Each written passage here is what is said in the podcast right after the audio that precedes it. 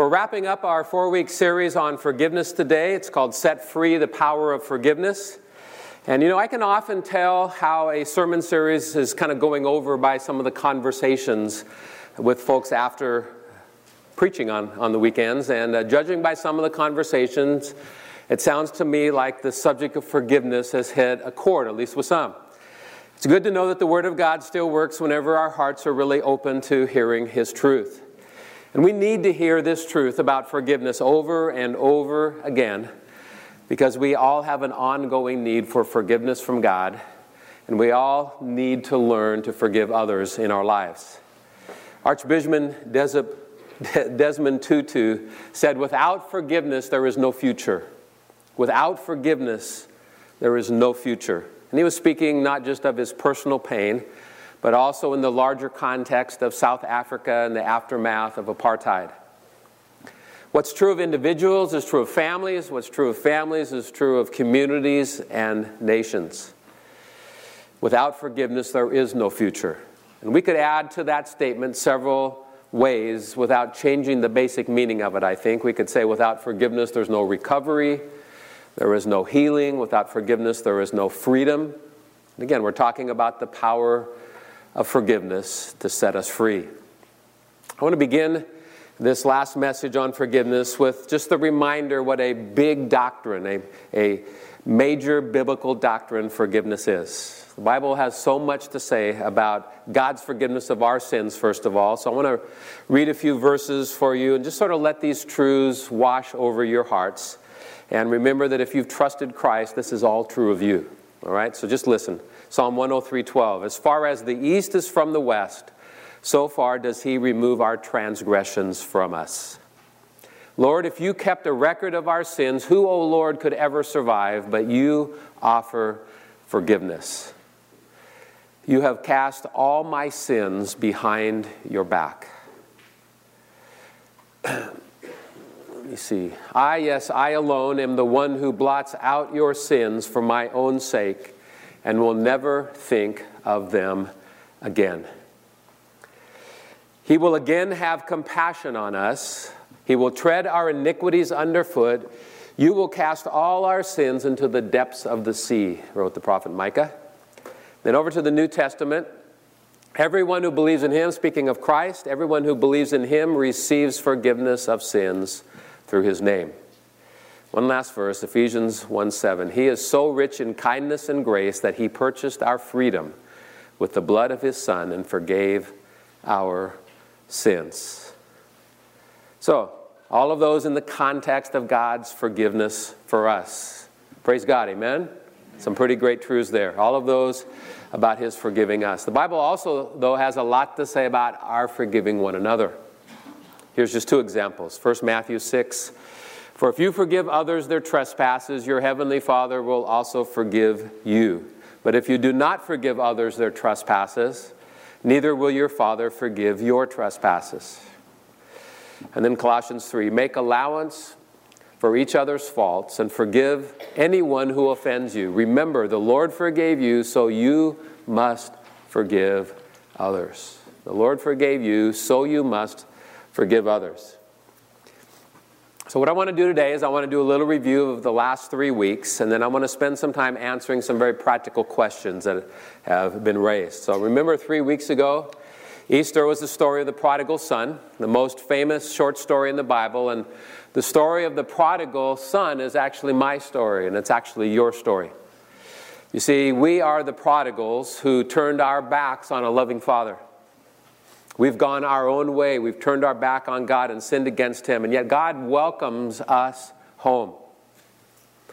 God forgave us totally.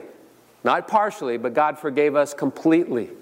Such is His lavish love for us. And just by chance, if you're here today and you're kind of thinking to yourself, I'm, I'm kind of far away from God today, I just want to remind you how much He loves you and how much He wants you and invites you to to come home to Him. And then two weeks ago, Pastor David spoke to us about the gospel reenactment. Every time we truly forgive somebody, we're actually reenacting the gospel, living out the forgiveness that God gave us. And I love David's suggestion that this might be uh, one of the most important distinctions of the church. God wants us, His people, to live out the gospel in all of our relationships. And forgiveness is perhaps the greatest way that we do that.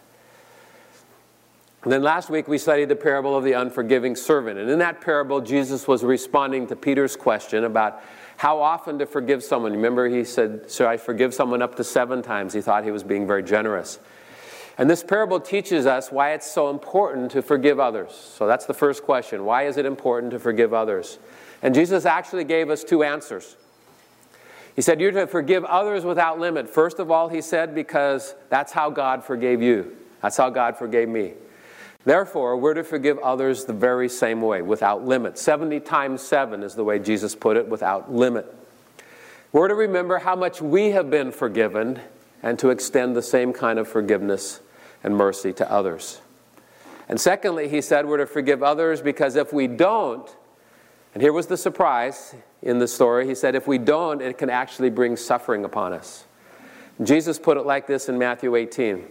And his Lord, moved with anger, handed him over to the torturers until he should repay all that was owed him.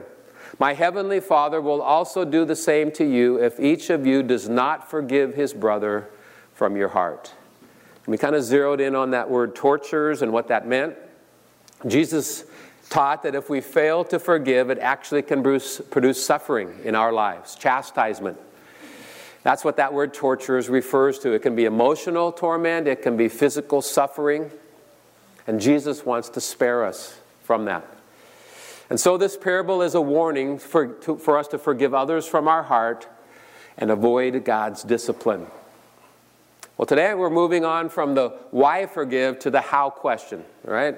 That's our subject today. Let's begin by answering the question what is forgiveness?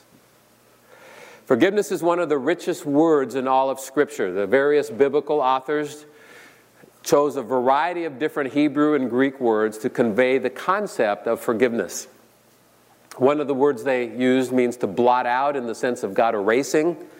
He erases the record of all the sins we commit. Another common Hebrew word means to lift and carry away a great load, speaking of the removal of our sins. So imagine a, a big load on, on, on your back, and God lifted that load and took it off of you. That's the picture of forgiveness, or one of them. Still, another word means to release from debt, indicating the punishment for our sin has been canceled. And we saw that picture, of course, last week in the parable of the unforgiving servant. And in their book, Forgive and Love Again, Nieder and Thompson point out that the Bible actually uses at least 75 word pictures different word pictures for forgiveness. It's that rich of a concept, that important. Here's a few more of them that I like. To forgive is to turn the key, open the cell door, and let the prisoner walk free. To forgive is to pound the gavel in a courtroom and declare not guilty. To forgive is to loose the ropes of a ship and release it to float away into the sea. To forgive is to grant a full pardon to a condemned criminal. To forgive is to smash a clay pot into a thousand pieces so it can never be pieced back together again. So, sort of think of yourself as a banker if you can put your mind in, in that frame, okay? And imagine that you're holding in your hand a note that details this huge debt that somebody owes you, okay? What kind of debts might be listed on that note? Just think personally, okay? What kind of sins or debts have been committed against you? Maybe uh, uh, slander or gossip, maybe some kind of abuse or fraud, maybe even rape or betrayal. And you carefully look at that note and review what it says, and then instead of putting it back in the file, you tear it into a thousand pieces and toss it away. When we forgive, we consciously, before God, cancel a debt. We discard the note. We pardon the prisoner we release the offender. And then perhaps it's helpful to remind ourselves what forgiveness does not mean. The other side of it is this forgiveness is not denying the evil that was done against us, it's not ex- excusing sinful behavior, it's not pretending it never happened, it's not glossing over the pain that you suffered or removing all the consequences for wrong behavior. It's not overlooking criminal behavior if that's involved, or approving of evil, or condoning abuse. Acting as if the sin never happened, that's not what forgiveness means, okay? Or letting others continually walk over you, that's not it. It's not pretending you weren't hurt. What then is forgiveness? One of the most important things that I can say to you today is this, and you might jot this down forgiveness is primarily a choice more than a feeling. Yes, feelings are involved, we'll get to that, but it's primarily a decision, a choice that we make. God never said, forgive them if you feel like it. Forgiveness is not primarily about your feelings. And if you've been deeply hurt, you will probably never feel like forgiving the other person. Forgiveness is a choice or a decision, first and foremost. We make it in our heart we work it out in our feelings over time. But it's a choice to release others from their sins against us. And that's why forgiveness is often spoken of in Scripture as a command. God tells us we must forgive. It's, it's primarily a choice rather than feelings. In 1 Corinthians 13 5, we're told this by the Apostle Paul. He said that love keeps no record of wrongs. Love keeps no record of wrongs. Forgiveness means letting go of the anger, letting go of the desire to take vengeance or get even. And seen in its true light, forgiveness is really an act of mercy towards someone who offends us. Sometimes we hear people say, well, he doesn't deserve to be forgiven. Of course, he doesn't deserve to be forgiven. Okay? Forgiveness isn't earned. If a person could earn it, we wouldn't need it in the first place. Forgiveness is a gift of mercy that you give someone who has hurt you. But note this qualifier. Sometimes the other person may never even know about it. And we'll talk about that in a minute too. When you forgive somebody, God knows about it and you know about it. For sure, that's true. And sometimes that's all that matters. The end result is a change. It's a change in the way you feel and act toward that person. So if you're looking for fairness, you're probably never going to be satisfied. This is not about fairness. Forgiveness is about grace. Here's a third question How do I know when I have truly forgiven someone? Ray Pritchard was a great resource for my sermon today, and there's five things he mentions that indicate when we've truly forgiven. I want to list those for you. He said, You know when you've truly forgiven when you no longer think about it day and night. You know when you've truly forgiven when you no longer have to talk about it all the time. When you no longer feel the need to get even. When you no longer live in bitterness and anger. And when you can recall those who hurt you and you can wish them well. And I would add one well. You can not only wish them well, but you can do good toward them. Listen to Paul's exhortation in Romans 12. He said, Do all that you can to live in peace with everyone. Dear friends, never take revenge. Leave that to the righteous anger of God. Do not don't let evil conquer you, but conquer evil by doing good. We overcome evil, we overcome offenses against us by doing good. Can you see yourself doing good to that person again? Maybe someday. Praying for them, for God's welfare, for God's good for them. Here's question number four Is it biblical to talk about forgiving myself? And the answer is no, it's not. I can't think of a single verse in Scripture that encourages us to forgive ourselves. However, I think there's more to the question than that. So let me begin by saying this forgiveness is based on the atoning work of the cross, period. That's it. But that being said, I think sometimes people who are Christians don't seem to really enjoy a clear conscience or the freedom that's normally associated with forgiveness. And even though there are not passages of Scripture that talk about forgiving ourselves, there are passages of Scripture that encourage and exhort us toward having a clear conscience. And I think that's probably what people are talking about when they talk about forgiving themselves. So, in a sense, this is really a, a, matter of semantics. I think sometimes we react against the, against the pop psychology, and, and so we should, uh, that talks like that. There's many passages that talk about having a clear conscience and enjoying the benefits of our forgiveness. For example, Paul tells us plainly in Romans 8 1 there is therefore now no condemnation for those who are in Christ Jesus. No condemnation. If you're in Christ, you're forgiven. There's no condemnation. But sometimes Christians sort of feel guilt and shame, even after asking Christ to forgive them. Listen to David describe the benefits of forgiveness in, in Psalm 103. He says, Bless the Lord, O my soul, and all that is within me. Bless his holy name. Bless the Lord, O my soul, and forget not all his benefits. Listen to what number one benefit is who forgives all our iniquity, all your iniquity. That word means all your guilt. Okay? One of the things sometimes we struggle with is a guilty conscience.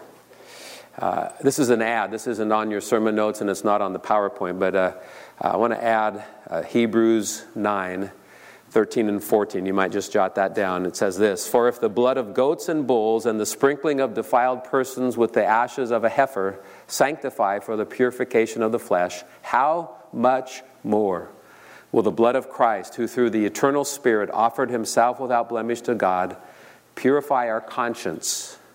from dead works to serve the living God.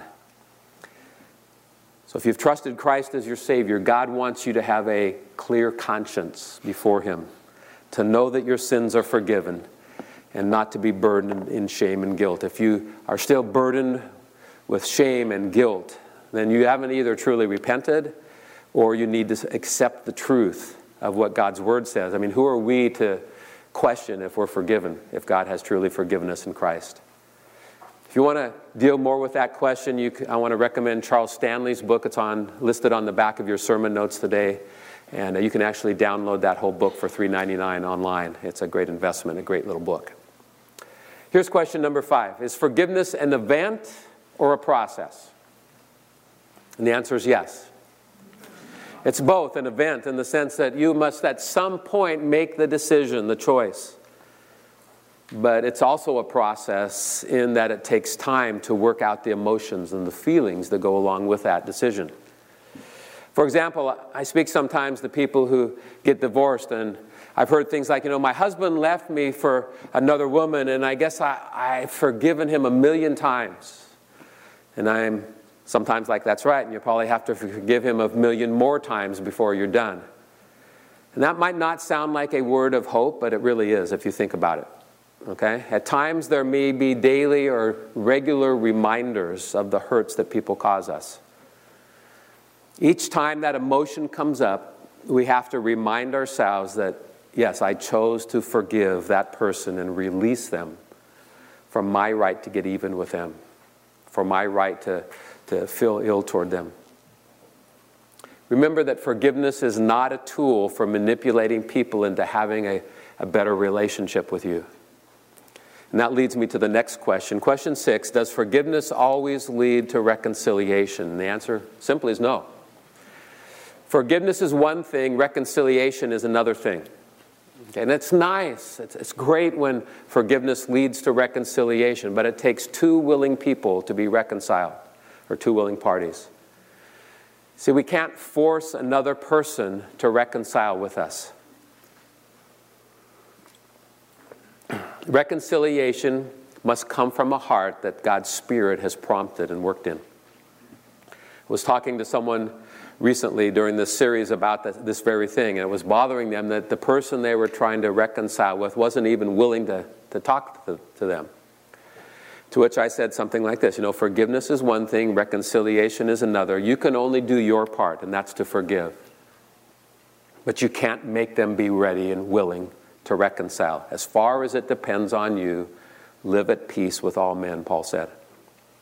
Forgiveness depends on you, reconciliation depends on you plus the other party. Often that's not possible, sometimes it's not even wise. Question seven is Do I need to tell the other person I forgive you? And the answer is not necessarily. Obviously, if they ask you to forgive them, I would say yes, let them know that you forgive them. Voice it to them. But I'm thinking about those times when we're hurt by the thoughtless comments and by the unkind actions of other people. And oftentimes, the other person doesn't even realize that they hurt us. right? Most of the time, it is not helpful in those cases to go to them and say, you know, you did this to me and I want to forgive you for that. And I say that because most of the time you just end up picking a fight and the argument becomes whether they need to forgive, whether you need to forgive them or not. It's also helpful to remember that your forgiveness doesn't depend upon them receiving it at all.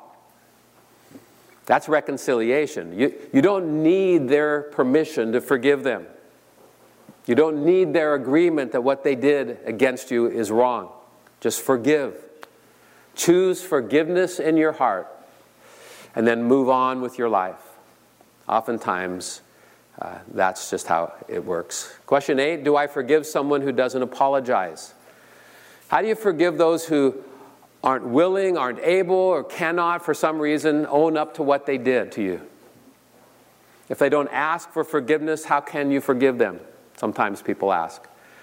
And this is a painful problem for many people because we just simply live in a cruel world with lots of mean people. You may know somebody like that. You might even live with somebody like that. Or you may have a relative who abused you and never confessed, never admitted it, never apologized. Or how do you forgive someone who's already died? What about people who've moved away and you don't know how to get in contact with them? What does it mean to forgive in those kind of situations? Writing over 400 years ago, John Calvin addressed this very question by saying there's really two kinds of forgiveness. The first is the kind where the person who did wrong admits it. They come to you and apologize. They ask forgiveness. You grant it, and the relationship is restored. That's the best kind. That's the ideal scenario, right?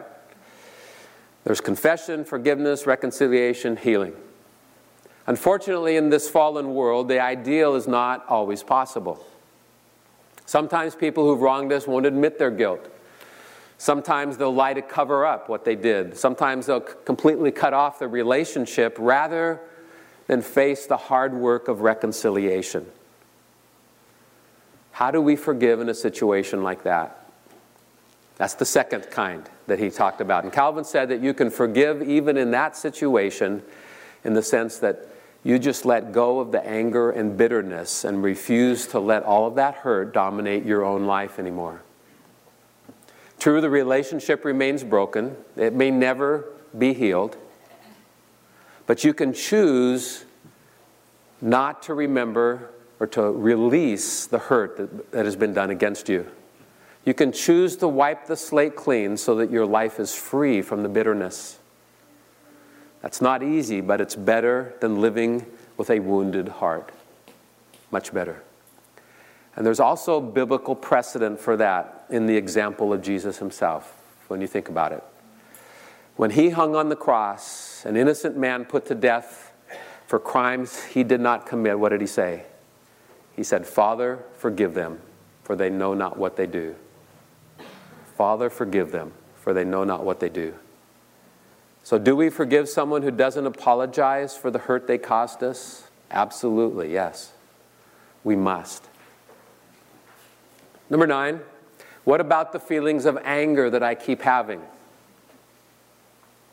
How do I deal with the feelings of anger that keep coming back? I've made the decision to forgive, but I can't get over the feeling of angriness, of anger.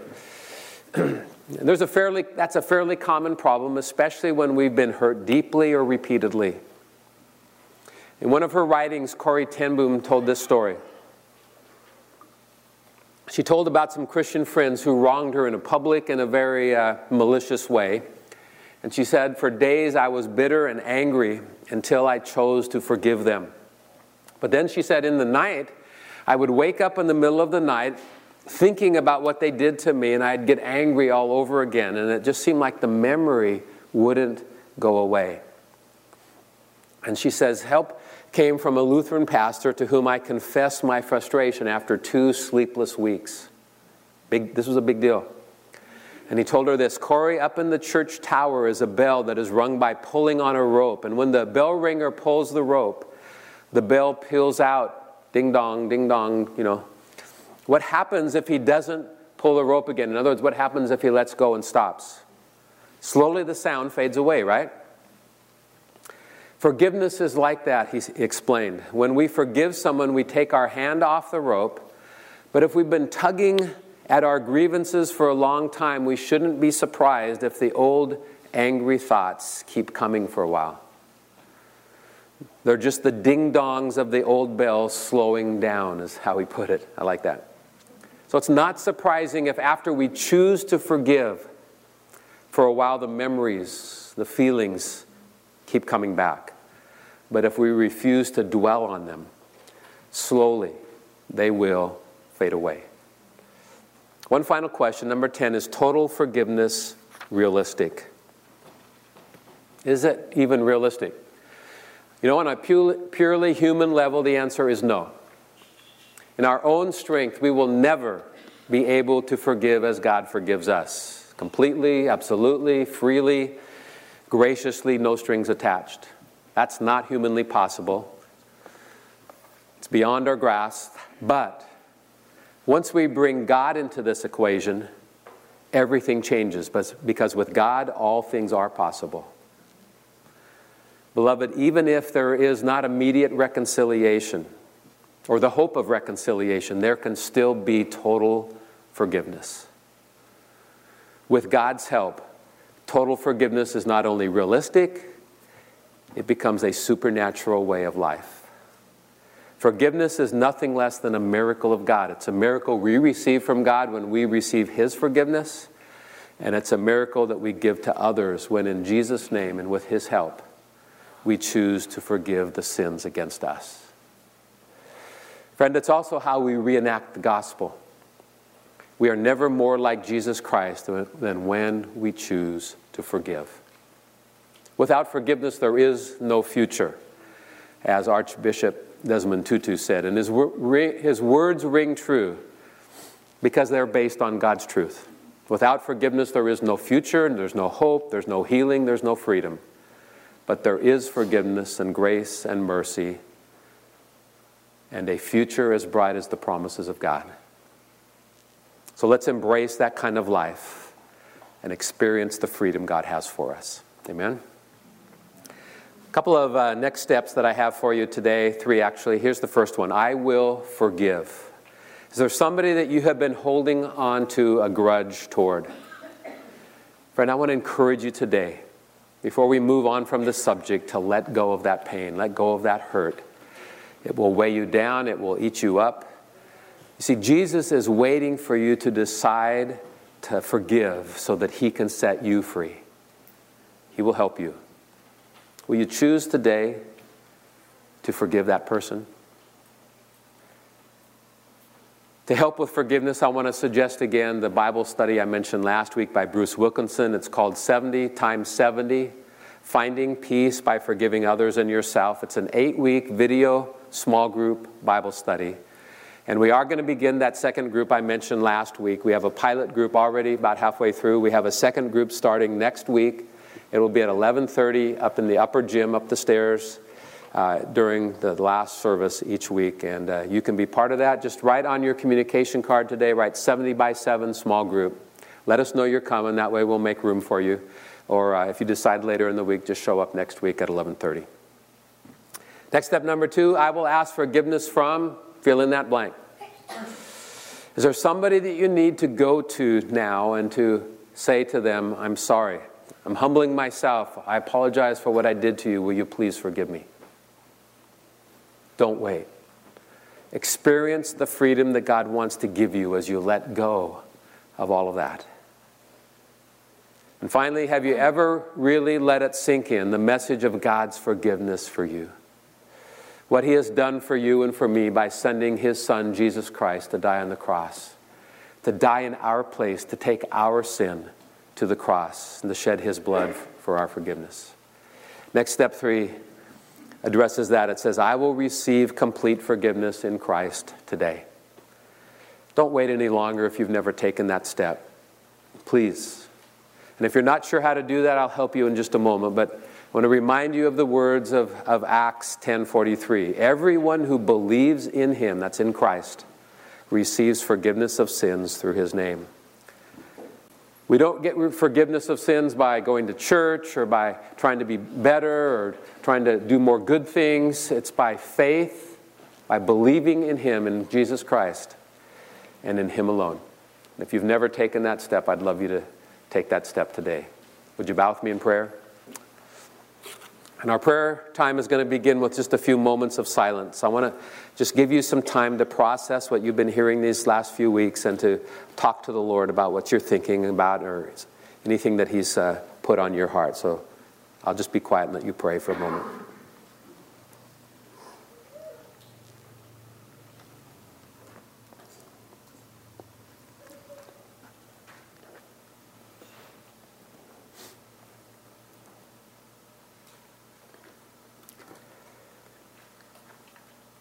And then, friend, if you're here and you've never taken that first step of faith in Christ, I want to give you the opportunity to do that right now. And I invite you to pray silently in your heart with me something like this to God and say, God, I need your forgiveness. Thank you for sending Jesus to die in my place and to shed his blood for me. And today I put my faith in Jesus Christ alone for the forgiveness of my sin. I receive him as my Savior. I thank you for sending him to die in my place. And Father, we are also grateful for that amazing gift of grace and forgiveness. And we confess again today how hard it is for us to forgive. We repent of the sin of unforgiveness, of holding on to hurts and debts against us. We need your help. We admit that. And so please remind us of just how much you have forgiven us, because that's so key. We agree with Apostle Paul, who said, Oh, what joy for those whose disobedience is forgiven, whose sins are put out of sight. Father, we thank you for the joy and the freedom that we have in your forgiveness of our sins. And please move us to forgive others. Please move us toward reconciliation wherever possible. Help us to make forgiveness a part of our daily lifestyle. In other words, please make us more and more like Jesus, your Son.